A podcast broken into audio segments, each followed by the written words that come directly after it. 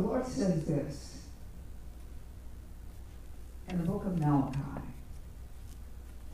Number one, we have preached the tithe incorrectly. And especially during this season and this time.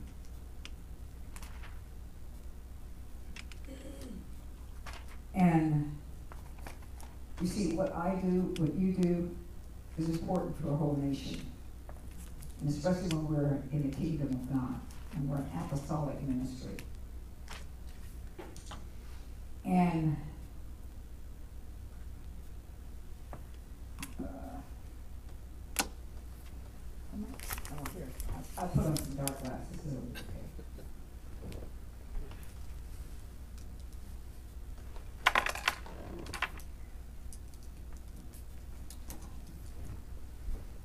Cat face glasses.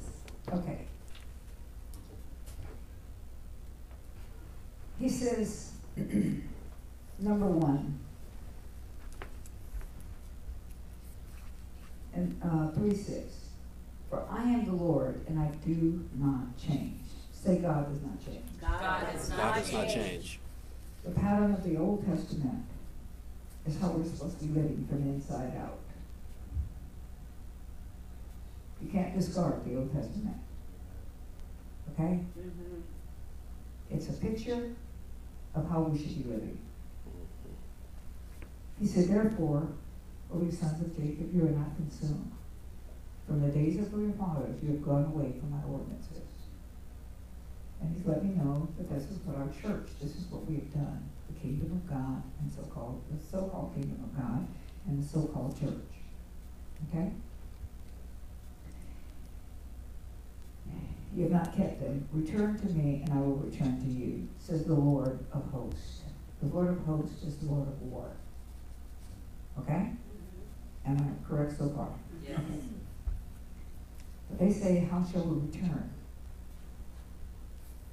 And God says, Don't you know? Should you be robbing me? Okay, now listen. See, this is the part that's really important. Will a man love God? Answer is yes. He says, But yet you brought me. How we rob you, God? How we rob you? Is in tithes and offerings. Now, listen to this. So now your whole nation is walking under a curse. See, because we don't understand the power, the authority, the covenant of the tithe and the offerings, we think it's just money.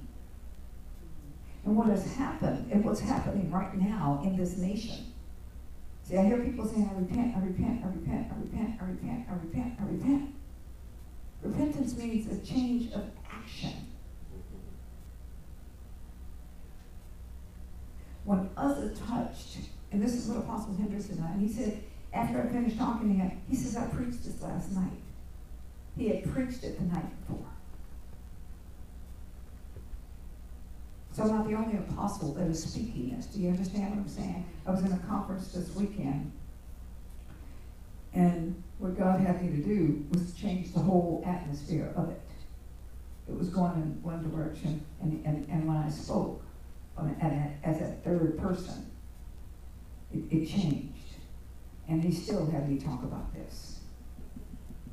I talked to um, Reverend Karen this morning on my way. God, you want me to talk, talk to her, then, then have her answer the phone. That don't happen very often either. She answers the phone, okay? See, I'm speaking to people on here, I'm speaking to us in here, and whatever it is. What we do today, what we do tomorrow, what we do tonight, what we do impacts this nation.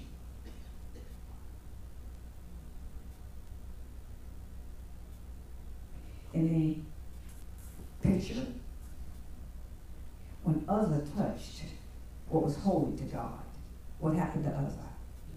He died. Not only him, but God says, Don't bring no strange fire to me. That's strange worship. What happened to Ananias and Sapphira? They fell graveyard dead. What happened when, when uh, uh, in Joshua's day, we see it over and over and over.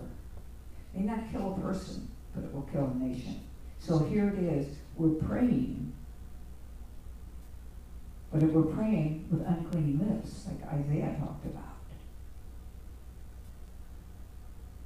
we're standing against what God says. He says, I don't change. The tithe is still holy unto me. Why is it holy in our day? It's holy because it's saying, I trust you 100% and I love you.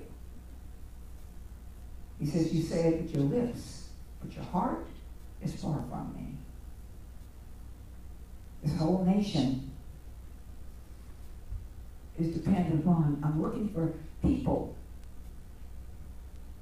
that are holy unto God.